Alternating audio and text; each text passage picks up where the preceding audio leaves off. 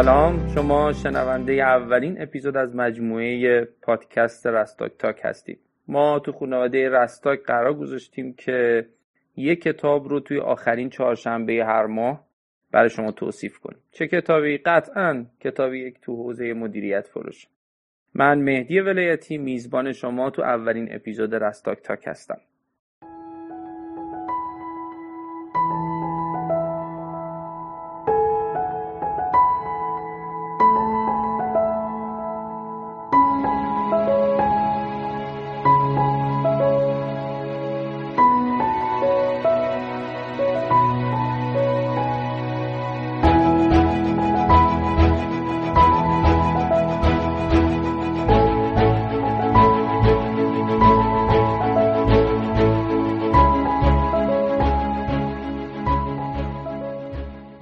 اولین کتابی که براتون تدارک دیدیم کتاب آموختن پرواز یا Learning to Fly.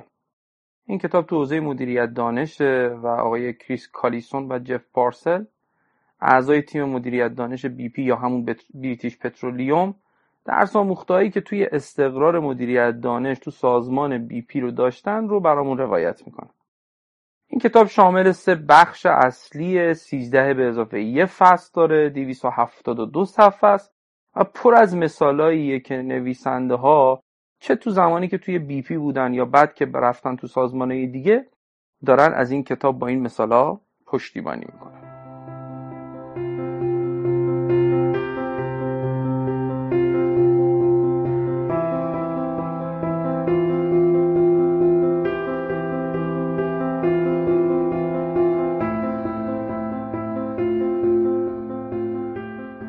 اول از هر چیز بریم سراغ تصویر بزرگه یا big picture.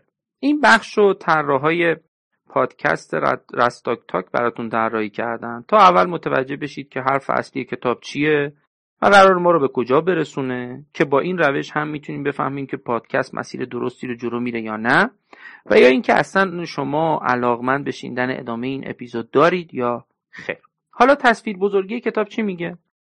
میگه که کلا مدیریت دانش روی سه تا ستون سواره یادگیری پیش از اجرا یادگیری حین اجرا و یادگیری پس از اجرا. نویسنده ها می‌خوان بگن که هرچی فرایند و تکنیک و رویه و آدم آموزش ندیده و ابزار داری ببر زیر این چتر سه تا ستون. به همین سادگی.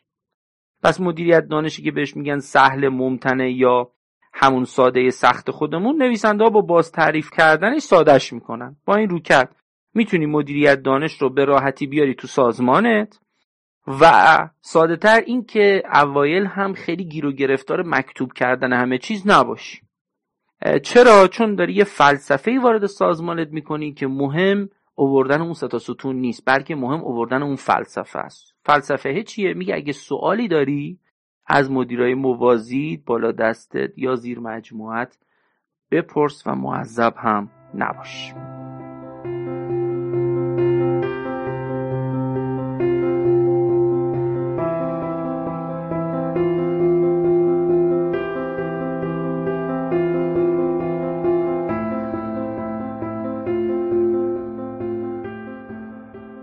مقدمه بریم سراغ کتاب.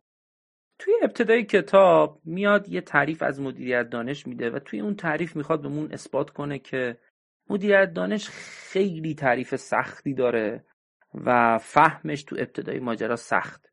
از کلماتی مثل اکتساب دانش، خلق دانش، تلخیص دانش، به اشتراک گذاری دانش، دانش سریع، دانش زمینی و یه سری عبارت هم پیشنهاد میده مثل بدانیم چگونه بدانیم چه چیزی بدانیم چه کسی و بدانیم چرا و بدانیم چه موقع. خب حالا همه اینا رو دونستیم. کتاب میگه خب حالا چیکار کنیم؟ گام بعدیمون چیه؟ و چه, چه اقداماتی رو انجام بدیم که همه این موضوعات پیچیده ای که متوجه شدیم و تعریفاش هم در آوردیم و هیستوریاش هم شناسایی کردیم ما رو به کجا برسونه و ابتدای ماجرای داستان چیه؟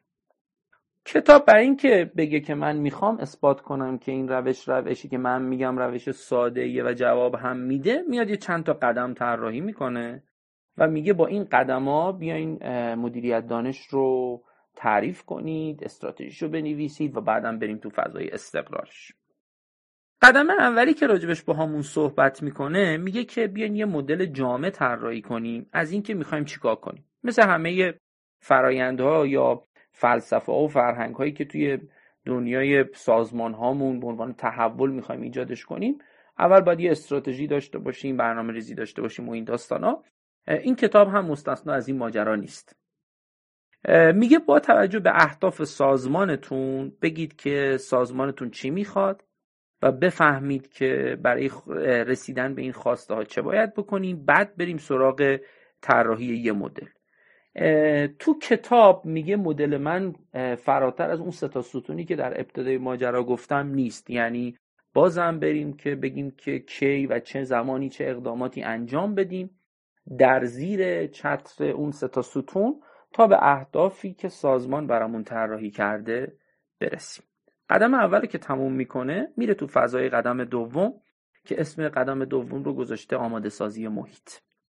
توی آماده سازی محیط میگه که همون جوری که توی big picture گفتیم میگه که یکی از معضلاتمون اینه که فلسفه سوال کردن رو توی سازمانمون مد کنیم. و میگه یه سندرومی هم وجود داره به نام ترس از کمک کردن. ما موظفیم که این ترس از کمک کردن رو حل کنیم و یه محیطی رو طراحی کنیم که هیچ کس برای دریافت کمک مشکلی نداشته باشه و تصور نکنه که شأنش زیر سوال رفت توی این مسیر باید حتما حتما و قطعا هم یه ابزار داشته باشیم که خب حالا برای اینکه آدما از هم کمک بخوان چطوری باید به هم وصلشون کنیم. یکی از مثالهایی که نویسنده تو این کتاب میگن ابزاری به نام Connect که توی BP مود بوده طراحی شده design شده توسعه شده و توسعه پیدا کرده و بعد هم در دسترس همه بوده. قرار بوده که آدم ها توی نرم افزار Connect برای خودشون یه پروفایل داشته باشن. قرار نیست که عکس های سه در چهار پرسنلی بذارن بلکه عکس هایی بذارن که به همه بفهمونن که علاقمندی هاشون چیه تو چه جایی دارن کار می‌کنن وضعیتشون چه جوریه برای اینکه ارتباط باهاشون ساده تر بشه و راحت تر و بتونن با دونستن علاقمندی های همدیگه به همدیگه نزدیک بشن. و بعد یه بستری باید وجود داشته باشه که آدم ها وقتی همدیگه رو به راحتی پیدا کردن حوزه تخصصشون متوجه شدن و اینکه کجا دارن کار می‌کنن بتونن از هم سوالشون هم تو اون بستر انجام بدن. و از همه مهمتر اینکه وقتی این سوال رو از یک نفر پرسیدی چجوری بتونی به اشتراکش هم بذاری؟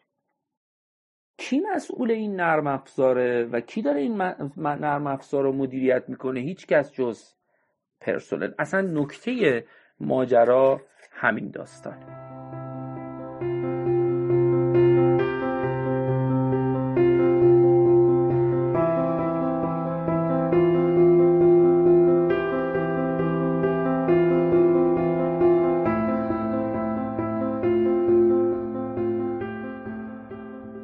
از اینکه تو گام اول یه مدل جامع طراحی کردیم. و بعد تو گام دوم سعی کردیم که مشکل ترس از سوال کردن رو با یه سری ابزار و تکنیک و connection بین آدم ها حل و فصل کنیم میریم تو گام سوم و اون گام اینه که با یه سوال شروع باید بکنیم که آیا همه دپارتمان های سازمانمون به لحاظ حوزه دانشی و سطح دانشی تو یه نقطه هستن و همه با هم نیاز به یک ارتقای مشترک موازی همسان دارن یا نه. حتی نویسنده یه تکنیکی رو ارائه می‌کنن که خیلی تکنیک جالبیه به نام نمودار رودخانه. فرض کنید که یه رودخانه ای داریم که تو ساحل جنوبیش فاکتورهایی که باید توش ارتقا پیدا کنه هر دپارتمان مشخصه و بعد عرض رودخانه بسته به این که ما تو هر کدوم از فاکتورها تو چه جایگاه بین یک تا پنجی هستیم می‌خوایم علامت گذاری کنیم. در این حالت جاهایی عرض رودخانه ما کوچیک میشه و اونجاست که نیاز به ارتقای زیاد داریم و جاهایی هم هست که عرض رودخانهمون بزرگه یعنی در اون حالت تو نقطه بهتری ایستادیم. جالب تر از همه ماجرا اینه که اگه برای همه دپارتمان ها این نمودار رودخانه ای کشیده بشه متوجه میشیم که کدوم از دپارتمان ها می‌تونن کدوم یکی دیگه از دپارتمان ها رو تقویت کنن و ضعف ها و قوت های همدیگر رو تو نمودار رودخانه ای بگیرن. نویسنده ها میگن که اگه connection بین آدما رو برقرار کردی نمودار رودخانه ای هم ترسیم کردی کافیه مثل بازاریابا پاتو بذاری رو پات و مشتری رو به فروشنده و بالعکسش به هم وصل کنیم توی این وضعیت نمودار رودخانه‌ای به ما حتی نشون میده که کلا سازمانمون تو چه حوزه‌ای نیاز به مشاور خارجی داره نیاز به ارتقا از رقباش داره یا همکارانش داره و متوجه میشیم که برای ارتقای کل سازمانمون هم چه برنامه‌ای باید داشته باشیم.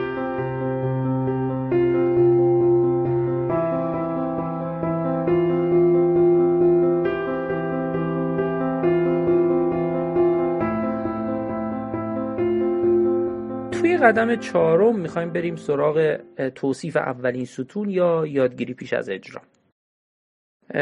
که تکنیکی که ازش نام می‌بره توی کتاب و سراسر کتاب هم اتفاق میفته پیر اسیست یا یادگیری از همیار یا همکاره یا هر چیزی که فارسی میشه ترجمهش کرد. و اینکه بگردیم دنبال کسی که قبل از ما اگر خواستیم کاری رو شروع کنیم بگردیم ببینیم که بوده کسی که این کار رو انجام داده یا نه و اون رو دعوتش کنیم و از داستانهای موفقیت ها و شکست هاش سوال کنیم. این تکنیک مدل های متفاوتی داره. یادگیری از یک تیم برای یک نفر یادگیری از یک تیم برای یک تیم یا یادگیری از یک نفر برای یک تیم. بسته به شرایطی که وجود داره. ولی مواظب باشیم که ما دنبال یک چیز هستیم و اینکه یک برنامه ای بکنیم که اتفاقاتی که قبلا اتفاق افتاده رو انجام ندیم. کل ماجرا توی ستون اول این تیکه است. حالا اینکه چه ضبطش می‌کنیم با سیستم ویدیویی یا یادداشت برمیداریم یا تو پلنامون اجراش می‌کنیم یا تو ریسکامون شناساییش می‌کنیم یا هر چیز دیگه ای بسته به اینه که شما تو کجای نقطه بلوغ تو سازمانتون هستید.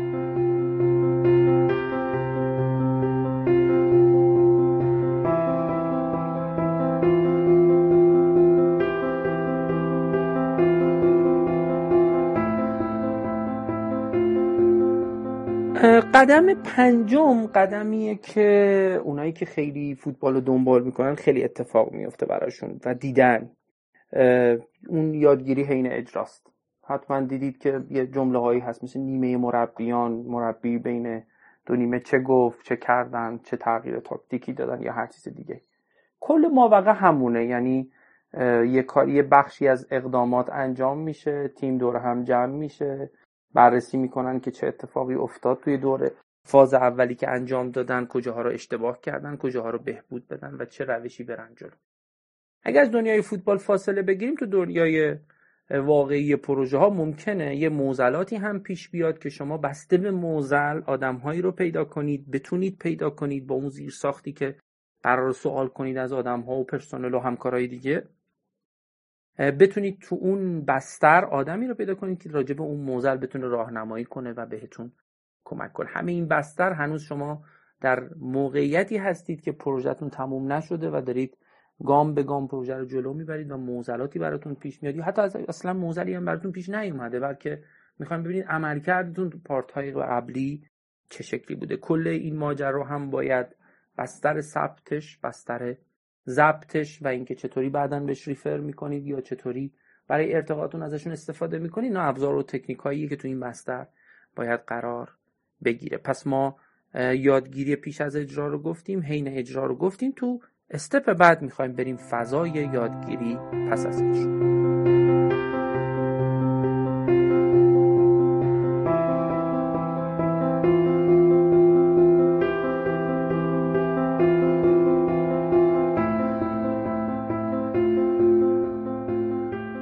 وقتی کار تموم شد فشار از روی شما و تیمتون برداشته شد پروژه به سرانجام رسید حالا موقعشه که از خودتون چند تا سوال اساسی بپرسید.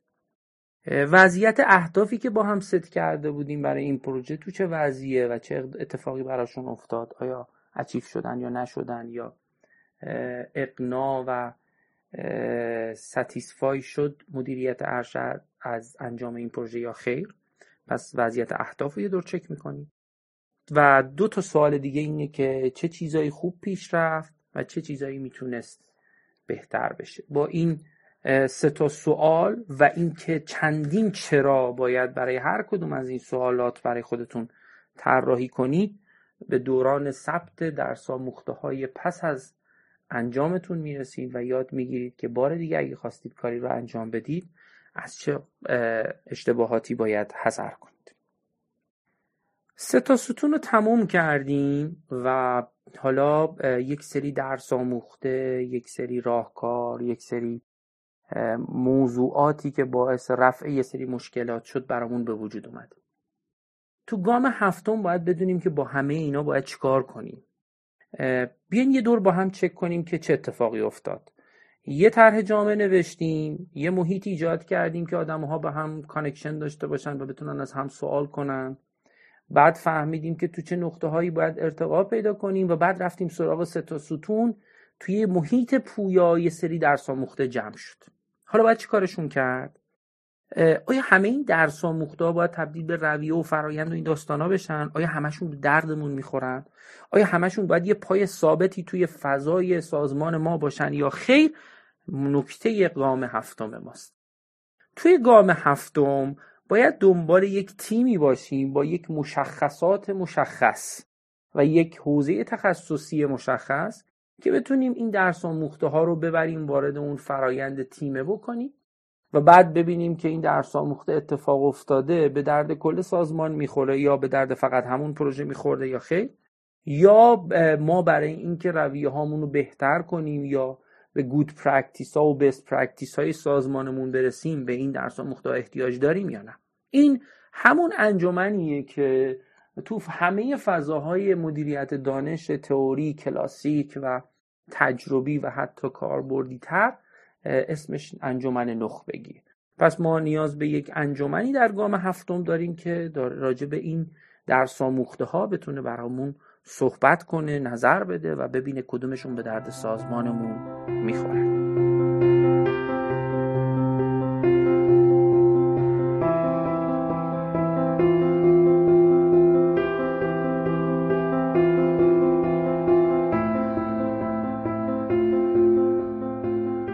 توی گام هشتم ماجرا یه مثال خیلی واضح و روشن وجود داره و اونم اینه که اگه ما یه محصولی تولید کنیم که مشتری نداشته باشه چه اتفاقی براش میافته؟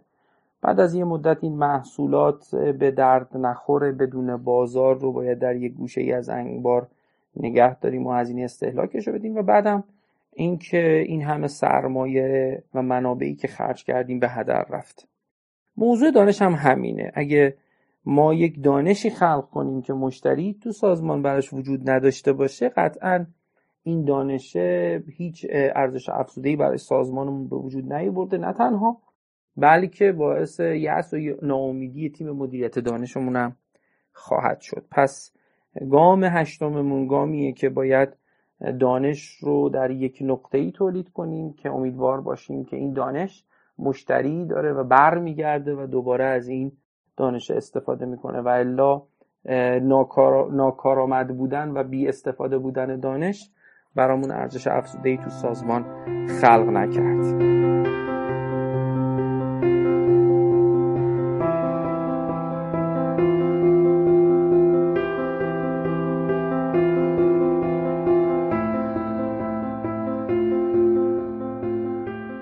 تو گام نهم همه این حرفایی که زدیم باید بره توی زمیر ناخداگاه سازمانمون بشینه یا به عبارتی توی فرایندهای سازمانمون تعبیه بشه. نه به عنوان کار اضافه بلکه در ادامه فرایندهای سازمانمون توی فرایندهای سازمانمون بشه روزمرگی فرایندهای سازمانمون. همه ماجرا اینه که ما هر روز بهتر از دیروز عمل کنیم و توی یادگیری های قبل و حین و پس از اجرا اشتباهات گذشتمون رو تکرار نکنیم. و جوری اینا رو تو فراینده سازمانمون ایجاد کنیم که دائما و داینامیک این موضوع از سر تا زی اتفاق بیفته.